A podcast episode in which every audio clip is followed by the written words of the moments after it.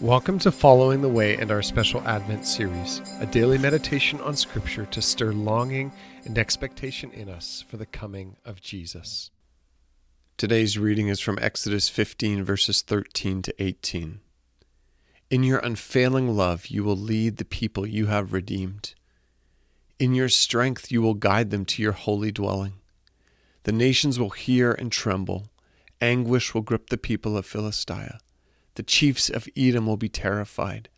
The leaders of Moab will be seized with trembling. The people of Canaan will melt away. Terror and dread will fall on them. By the power of your arm, they will be as still as a stone until your people pass by, Lord, until the people you bought pass by. You will bring them in and plant them on the mountain of your inheritance, the place, Lord, you made for your dwelling, the sanctuary, Lord, your hands established. The Lord reigns forever and ever.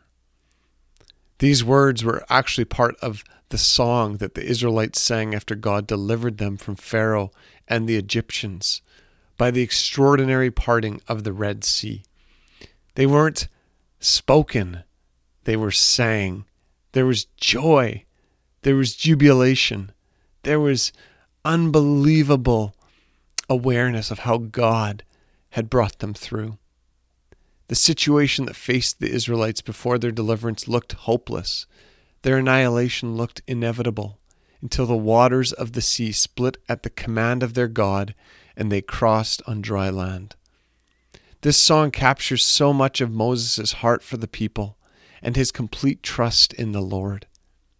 He had seen the Lord do miraculous signs time and time again, even as Pharaoh hardened his heart. First, the Passover that spared God's people, and now the conclusion that humbled Egypt.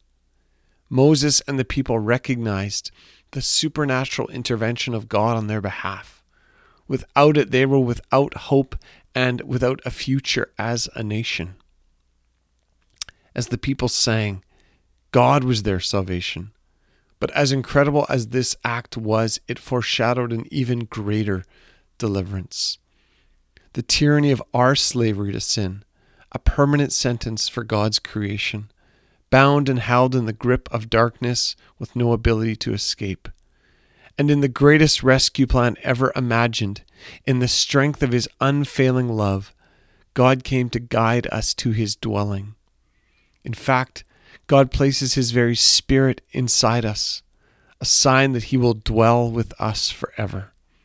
We are raised up with Jesus, our eternal destiny secure, waiting for the consummation of all things when the Lord will be with his people forevermore. The Lord has always sought to dwell with his people, from the garden to the mountain, the empty grave as proof of the height and depth of his affection. God's act of deliverance in our lives is no less miraculous. We have been set free.